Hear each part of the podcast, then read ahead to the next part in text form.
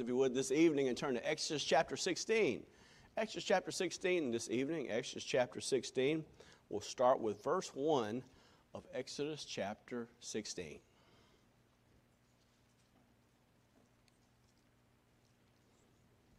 Exodus chapter 16 and verse 1.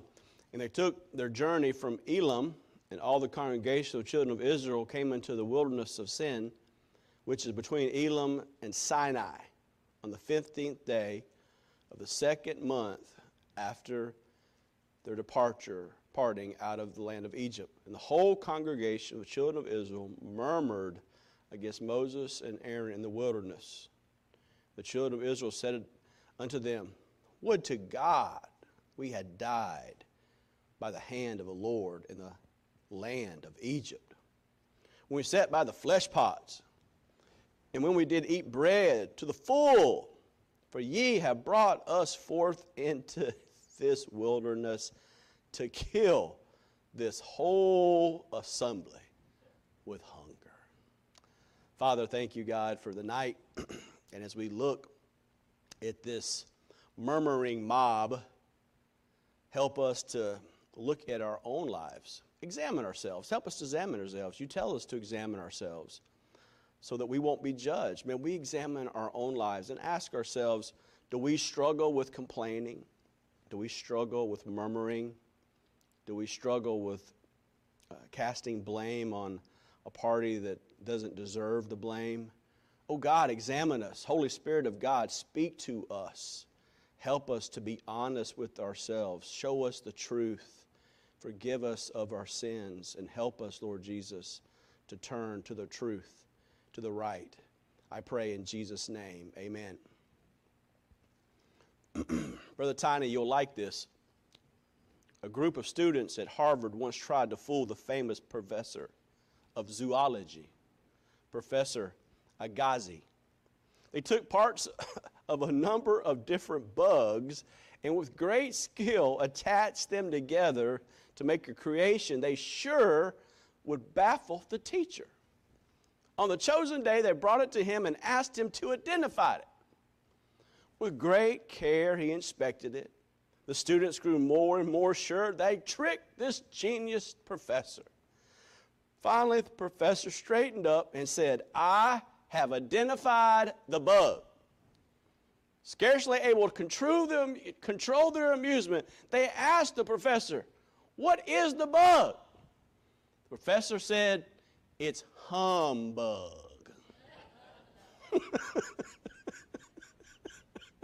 it's, it's humbug.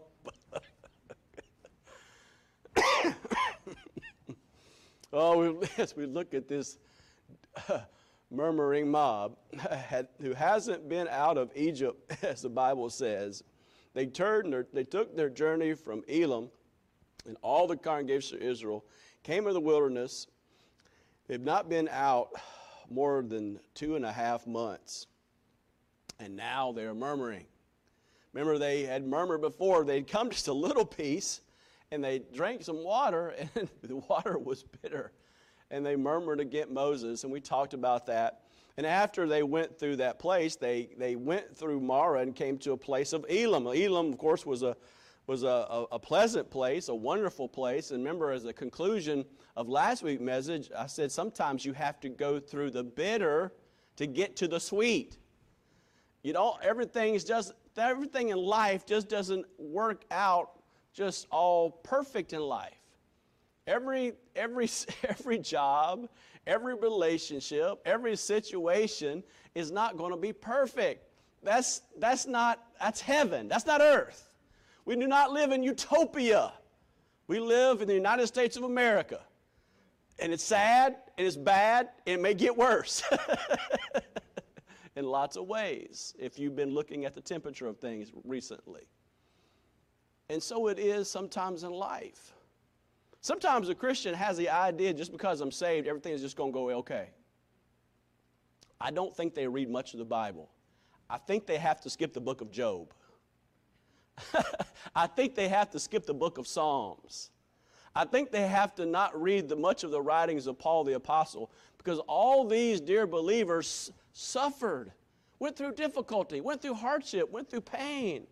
And as I mentioned, sometimes, sometimes it is the very will of God for us to suffer. I think I talked about that this morning. It was the very will of God for Jesus Christ to be crucified, to have to go through the press, to have to go through the agony of making that decision. Not my will, but thy will be done. It was, it is His will, oftentimes, for us to go through trials and troubles and difficulties. Don't get this idea from false religions. And there's false religions teaching that if you're not healthy, something you're not you're not right with God. There's false religions out there telling me if you're not wealthy, healthy, and wise, that you must have sin in your life. That's a false gospel. Don't listen to those, don't turn on those channels on that TV and, and start watching those channels and believing that, because that's just that's just a lie, folks. That's not Bible truth. That person, man or woman, is lying to you. That is not the truth. Now, sometimes can we, because of our sin, find ourselves unhealthy? well, obviously so. Because of our sin and our turning away from God, can we get ourselves in, uh, in painful and difficult and horrific so, situations? Certainly so. But just because we're going through that does not mean that we've sinned. The children of Israel are going in the place, in the path that God Himself is leading them. He led them, he led them to a place where there was a time of bitterness. And maybe improperly in your life, there's been times of bitterness. Maybe it's been a relationship. Maybe it's been a work situation. Maybe it's been a financial situation. Maybe it's been some other difficulty in your life, a health issue. You had to go through the bitterness. And through that bitterness, you learned, like you would never learn before, to trust God more. For it's only in those difficult times, in those hurtful times, in those painful times, that we truly, really cry out to God. And so here they are. Chapter 16, after going through this time of bitterness and going to this oasis in Elim, now they're further down the path and they come to the next place, leaving Elim, and the whole congregation lifts up their voice and they murmur against Moses and Aaron. So we see, first of all, this perturbed people in verses 1 and 2. God's people here are not reading the manuals how to win friends and influence people. no, they're not saying very nice things about Moses. Remember, who was the one who delivered them, of course, always by God's hand. But the deliverer that God chose was Moses to deliver them out of slavery, out of the bondage of Egypt. So the Israelites are, are murmuring. They're blaming Moses and Aaron for their, for their problems. And what are they doing? What are they saying? In verse 3, we see the perturbed people, but they're pining for the flesh plots. They're, they're longing for the food of the world. And remember, Egypt is always a picture of the world. They say, they say Would to God we had died in the hand of the Lord in the land of Egypt when we sat by the flesh pots, when we did eat bread to the fill For ye have brought us forth into this wilderness to kill this whole congregation with hunger. They were longing for the food in the old place. How many times as we as Christians who get saved? I mean, we get born again. I mean, we get saved, we join a church, get baptized, get involved, and all of a sudden we start longing for things of the world. We start longing for the old haunts. We start longing for the old habits. We start longing for the old, hurting things that, that damaged us and, and hurt us in the past. We start to long for those things. well, dear friend, how much better, how, how much better is it to replace those things with righteous things instead of going back to those things? But, friend, if you don't replace the evil that you did in the past with righteous and proper and good things, you'll go back to the past. If you've struggled with bad music, you don't replace it with good music, you'll go back to bad music. If you struggle with bad entertainment, you don't replace it with good entertainment, you'll go back to the old bad entertainment. If you don't replace your evil and wicked and murmuring, and complaining and gossiping and backbiting and treacherous friends, if you can call them friends, with good, godly people, your friend, you'll be stuck with the, unwick- the wicked, unrighteous, complaining crowd. You have to replace the old with the new in your life you have to replace it. These people were pining after that which was behind. The Lord allows our supplies sometimes to run low or run out to test what manner of spirit we're made of and what, what is the strength of our faith. The Bible says in Isaiah chapter 65 and verse 24, and it shall come to pass that before they call, I will answer, and while they are yet speaking, I will hear. Philippians chapter 4 and verse 19, Paul, writing from prison, says, But my God shall supply all your need according to the riches and glory by Christ Jesus. Our extremities, dear friends, are God's opportunities. Our extremities. What we need is an opportunity for God to meet that need. You can look at it and be bitter and mad and sad and get mad. Or you can look at it as an opportunity for God to work in that situation. It's a choice. I heard a story about a man who was a truck driver in a large city. He, he was driving down the road in his truck, and every truck and every stoplight, the one thing he would do, he would get out of the truck with a baseball bat. He'd beat the side of the trailer at the back of the truck with all his might the person behind him jumped out of the, jumped out of the car in his stoplight and said, Sir, what in the world are you doing? He said, Oh, the answer is simple. I have a two ton truck and I'm carrying four tons of canary. That means I have to keep two tons of them in the air at all times. said, uh, somebody looking at that might think he's mad. And sometimes the situations we go through in life may seem crazy, but dear friend, God has a method. God has a reason, God has a purpose. If God sent His Son, Jesus Christ, to die for our sins so we can have everlasting life, don't you suppose He cares about the path that you take? Don't you care? Don't you think he cares about the job that you have, the wife that you marry, the friends that you associate with, the places you go, the hab- hobbies and habits that you have? Don't you think he cares about the very hairs on your head, though they may be fewer than others? He cares about us. The God of the universe cares for you. He cares for you. And oftentimes we forget that. We get bitter because we don't believe God likes us or loves us.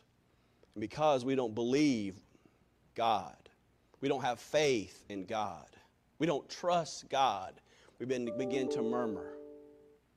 We begin to compare ourselves with other people and say, well, you know, so and so, man, they got this car and this car and this car and this house and this house. They ain't struggling. What about me, God? Oh, man, so and so have such a perfect relationship, seemingly. Why can't I have a relationship with my wife like that?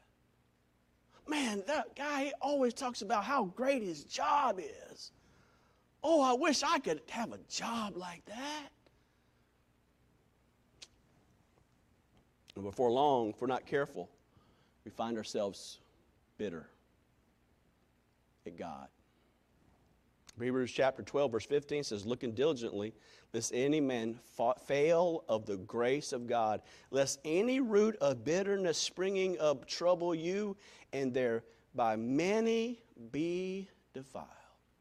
I can't tell you, folks, how many people I've met in life have been bitter bitter. Bitterness is like a weed that you don't see for a long time, but it springs up in a person's life. It, it's seen in complaints, and unhappiness, and uncontentment, and frustrations, and lack of faith, and lack of trust, lack of Bible reading, lack of prayer, and if not dealt with, lack of church attendance because they get so bitter at God and eventually man that they have nothing to want to do with Christianity. that they first believed in many years ago. Dear friend, you have to guard yourself against bitterness and guard yourself well because the devil would love to get any one of you in this room bitter because of circumstance or a situation, believing that the God of the universe does not care. Oh, the Bible says in Philippians chapter 2, verse 14, do all things without murmurings and disputings. Now, if you're reading that, you think, well, man, that's, that's important, but the person who wrote that, Paul the Apostle, is writing that from prison. Do all things without murmurings or disputings. When's the last time you went a whole day without complaining about something?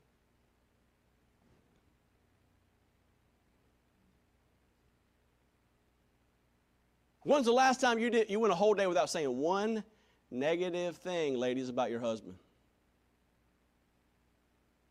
Man, when's the last time you said it went a whole day without saying anything negative or thinking anything negative about your wife? Man, it got quiet in here. Got quiet. Why? Because we struggle, don't we? We struggle. We struggle. We all struggle. The Bible says in Numbers chapter 14, verse 2, and all the children of Israel murmured against Moses, against Aaron. The whole congregation said to them, Would God that we had died in the land of Egypt, or God we had died in the wilderness, and there, wherefore had the Lord brought us into this land to fall by the sword, or that our wives and our children should be a prey?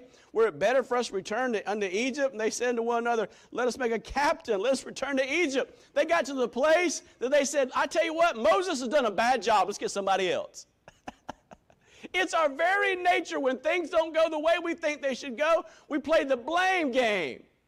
It started with Adam, remember? Where art thou, Adam? They found him, God found Adam and Eve hiding with fig leaves. They tried to work it out themselves. That wasn't going to work. There had to be a sacrifice.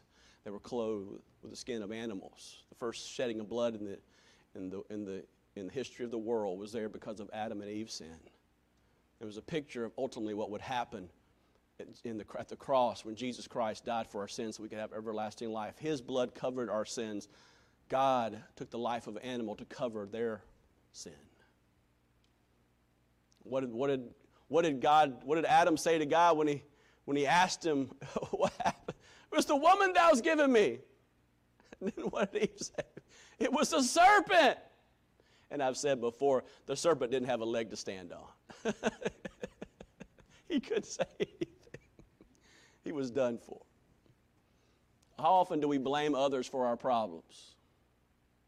It's somebody else's fault. Oh, if I didn't have this job, if I didn't have this sickness, if I didn't have this pain, if I didn't have this problem, if I didn't have this debt, if I didn't have this car payment, if I didn't have to pay taxes.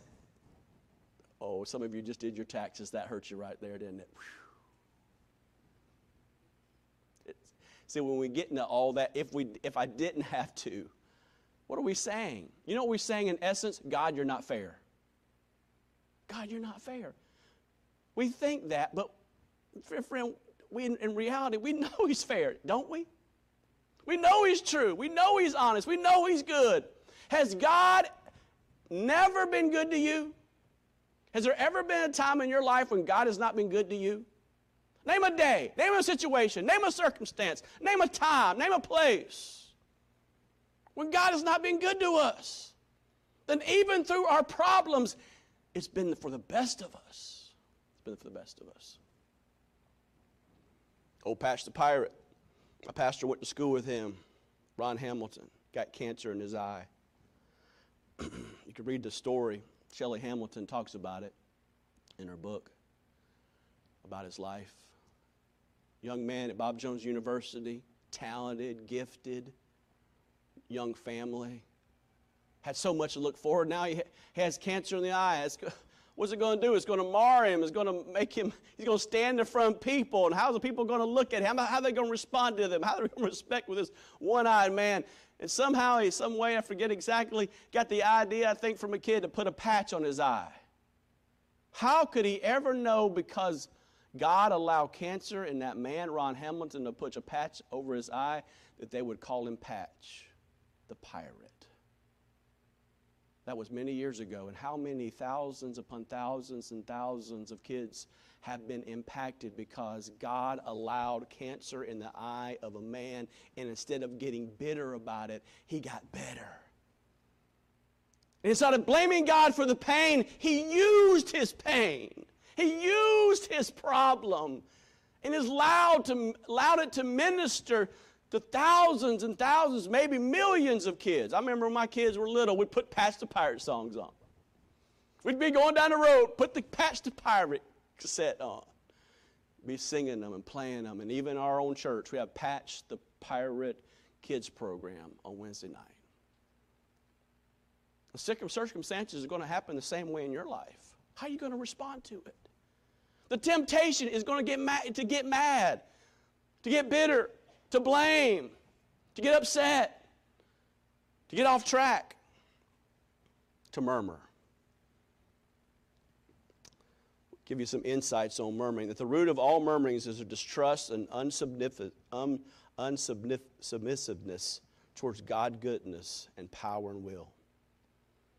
Exodus chapter 16, verse 8, Moses said, This shall be when the Lord shall give you the evening flesh pot, the morning bread to the full, and to the Lord heareth your murmurings which you murmur against him. What are we? Your murmurings are not against us, but against the Lord. Secondly, murmurings indicate they were forgetful and ungrateful for God's previous blessings and provision.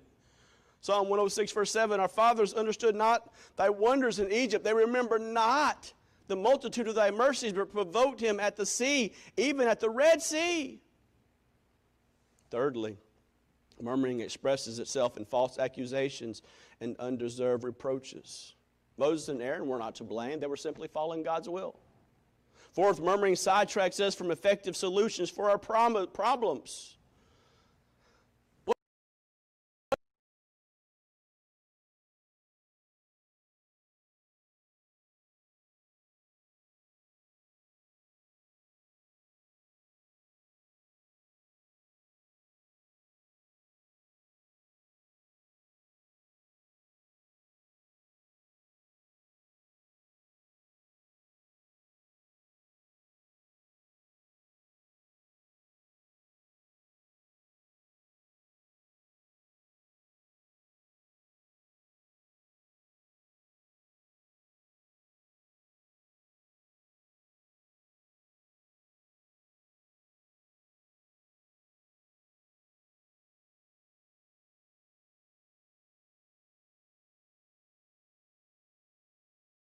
With. Paul says, I have learned. Then whatsoever state I am, wherewith therewith to be content. I know how to, to be abased, I know how to abound, and everywhere in all things I'm instructed both to be full and to be hungry, both to abound and to suffer need. I can do all things through Christ which strengtheneth me. Most people seek contentment in things possession. When I say most people, this includes some to us as Christians. The Bible says in Luke chapter 12, verse 15, he said unto them, Take heed, beware of covetousness, for a man's life consisteth not in the abundance of things which he possesseth. 1 Timothy 6 8, Paul writing to Timothy, having food and raiment, food and clothing, let us therefore be, let us therefore with content, be content. It's a learned. You have to learn it. Many times we fall down. We don't, we're not content with what we have. We want more. We see an advertisement on TV. I got to have it. you start scrolling through your social media. Something pops up on Instagram. Ooh, a new gadget. you got gadgets in your garage you haven't even unpacked yet. And yet you want another gadget or gizmo or pair of shoes. you haven't even worn what you got. Ah, yes, I know, I know, I know. We're the same way. The word content was used by the Stoic school of philosophy, and it was one of the favorite ones. The highest aim of the Stoic was to be self sufficient.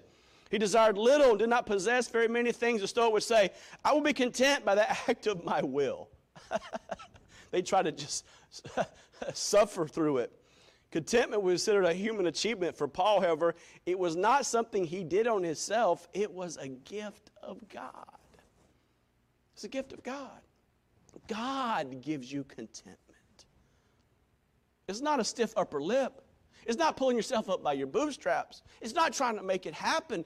It's being content with the very will of God, though you have everything, or though you have nothing, though you have much, or though you have little, though you're in the palace, or though you're in prison. You're content.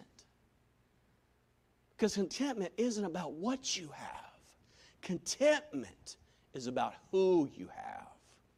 Because with Jesus, you have everything. But without Jesus, you have nothing. With Jesus and a right relationship with Him, you have peace because He's the Prince of Peace. Without Jesus and a relationship with Him, you have turmoil and soil, uh, sorrow and trouble and difficulty and pain. What did I see in most of the eyes of the prisoners I saw the last two days? Pain. Why? From a Decision after decision after decision after decision to, to stay away from, walk away from God's will in their lives. And that's what life will bring you. If you walk away from the will of God, it's just going to bring you pain. It's just going to bring you sorrow. It's just going to bring you grief. It's just going to bring you regret. And the farther you get down that road, the more pain and suffering and regret you have. That's why God doesn't say, live in regret. God says, repent. Turn. Turn away from your troubles, your sorrows, your sins, your lying, your mistrust, your unbelief, and turn to me. Turn to me. Turn to me. Instead of complaining, and murmuring about their current circumstance. They should have been, as they started to, praising God that they were no longer in Egypt. Dear friends, we ought to get down on our hands and knees and praise God every day that I, we don't have to go to hell. We ought to praise God and thank God every day that our sins have been forgiven. We don't thank God and praise God every day that we have a home in heaven that's been prepared for me and you, a perfect place with no cockroaches, praise God. And no fire ants or no we or no weeds or no mold. if you live in Florida, you will have all three, even though you don't even know it yet.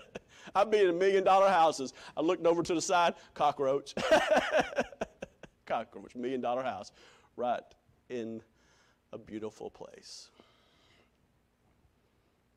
Contentment. Contentment is accepting whatever circumstances God has allowed in my life. Contentment is an inner sufficiency that keeps us at peace in spite of our outward circumstances. You say, only if my circumstances have changed. Well, how did Daniel do in that situation where he was made a eunuch?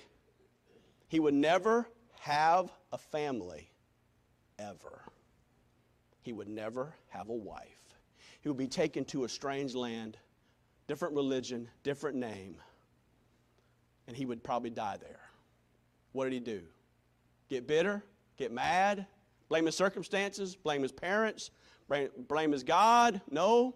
You know what he had? In, you know what he had in Babylon? He had an excellent spirit. You know what he had? He had an attitude of gratitude. That's why the that's why, that's why the king of Babylon can look at him and say, Who am I going to choose out of these men to tell me the truth? This man, Daniel, that even though he's from Jerusalem, who I'm sure they thought not too negative things about, he's still humble, submissive, has a good attitude. I'll choose him. And God worked through his life. You think God would allow Daniel to be an interpreter of dreams if he was bitter and angry and mad? Joseph, he's cast in a pit taken, taken down to Egypt. I'm bitter at my brothers, man. The bitter brothers did some bad things to him. But you know what it says about Joseph over and over and over about him? God's hand was on him. God's hand was on him. Why? Because he, he wasn't bitter. He trusted God and believed in God, the God of his father, the God of Jacob and Isaac and Abraham, he believed him, though he couldn't see it in the circumstances. And, dear friend, through the circumstances of life, they're going to change, they're going to fluctuate. You're going to have, you're not going to have. You're going to be well, you're not going to be well. Things are going to go good, things are going to go bad. I cannot look at the next 20 years in America and say things are going to go well for us. I could not say that for us. Unless there is a national revival, we are in serious trouble in, the United States of America. We are in serious trouble. Unless God gives us a space to repent and a national revival happens, we are coming towards the end of our days as Americans. I believe that with all my heart. Just look at the signs that they're all around us. But what are we going to do? Prices get worse, complain about it. Government gets worse, argue about it. Get in our soapboxes and say so and so is better than so and so. All the while, people are dying and go to hell. No, dear friends, the, with the focus on the main thing men and women are dying today and going to a devil's hell. Let's focus on that. Let's focus on praising God, thanking God, even through difficult circumstances. Contentment is not, is not apathy or foolishness, it's a quiet rest, rest, restfulness in the midst of changing events. Godliness with contentment is, is wealth you have that is independent of your checkbook of possessions. Contentment is being satisfied with what God has provided for you. Contentment is found in making the Lord the shepherd of your life. How do we do that? How do we be content? Can I give you some practical points as we close this evening? First of all, we must be direct. We must, must focus on what God has already allowed us to have. Be direct. What has God already done for us? Remember that old song, Count Your Blessings, name them by one, one by one? What has, already, what has God already done for you? Well, He saved you. he separated you to the gospel. Hope He's given you a purpose. Hope He's given you a plan. He's provided things for, for you. We must, must disregard. Must, we must disregard what we do not have. We must focus on what God has allowed us to have and not focus on what we don't have. Daniel Webster stated if you want to feel rich, just count all the things you ha- have that money can't buy. Money can't buy peace. Money can't buy a clear conscience. Money can't buy a good marriage. I know a whole lot of people have a whole lot of money, but a whole, bad, a whole lot of bad relationships and family. Money can't buy peace and joy and love and contentment and goodness and faithfulness and righteousness and self control. No, dear friend, all the money and all the world cannot buy those things. You have them and they're free.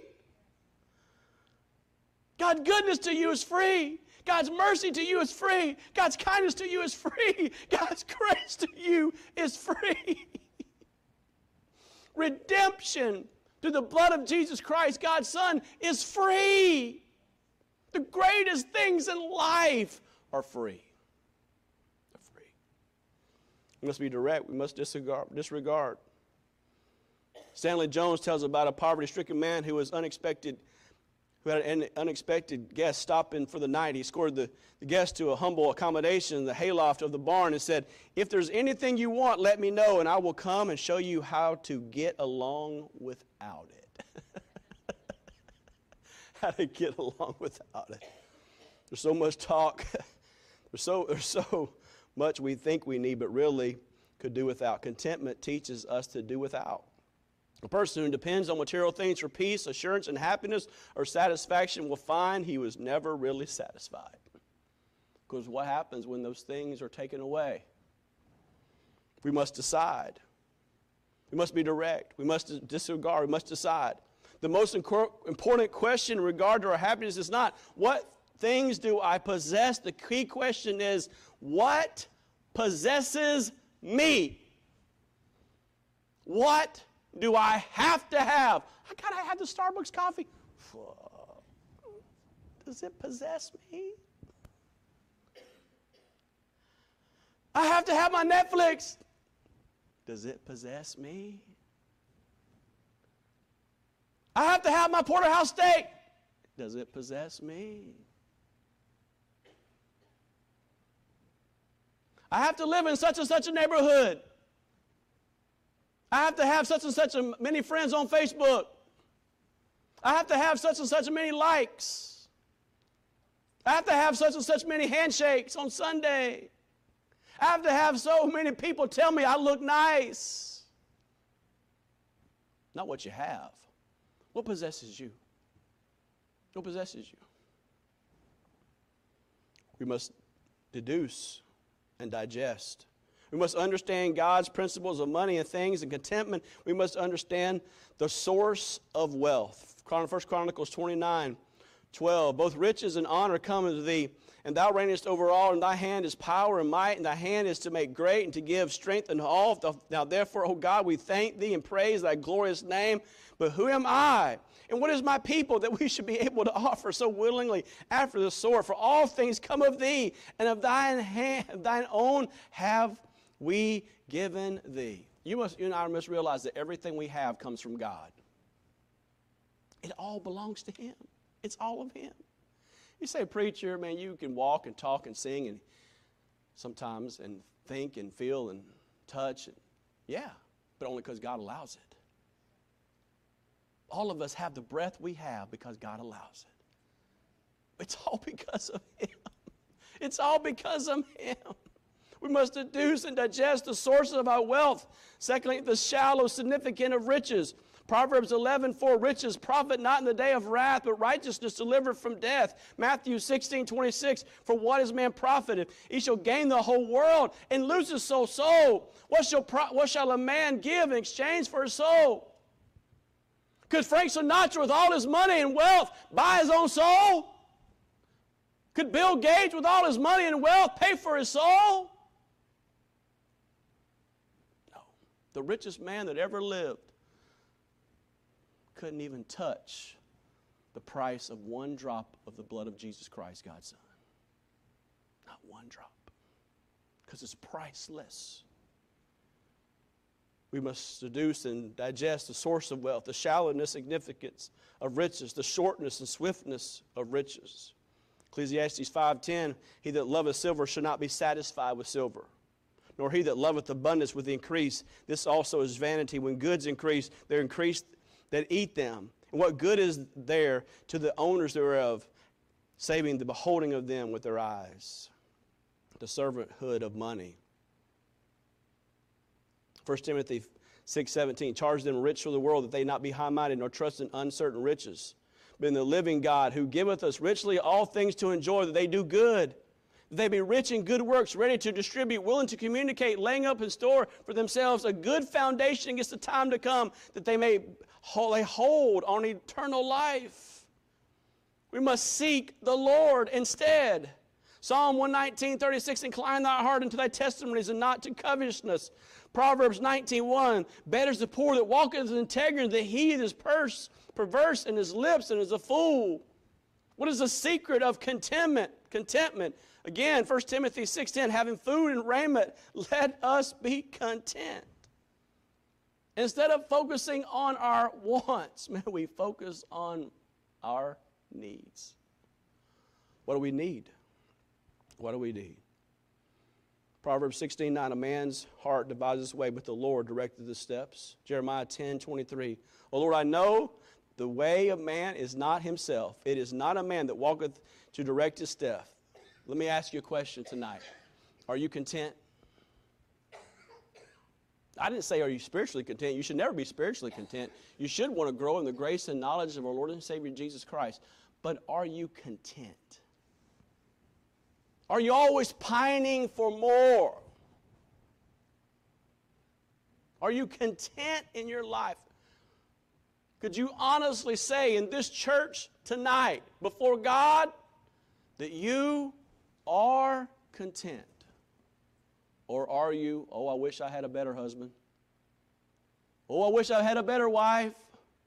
Oh, I wish I had a. If your days are filled with, I wish I had a, Dear friend, you're not content.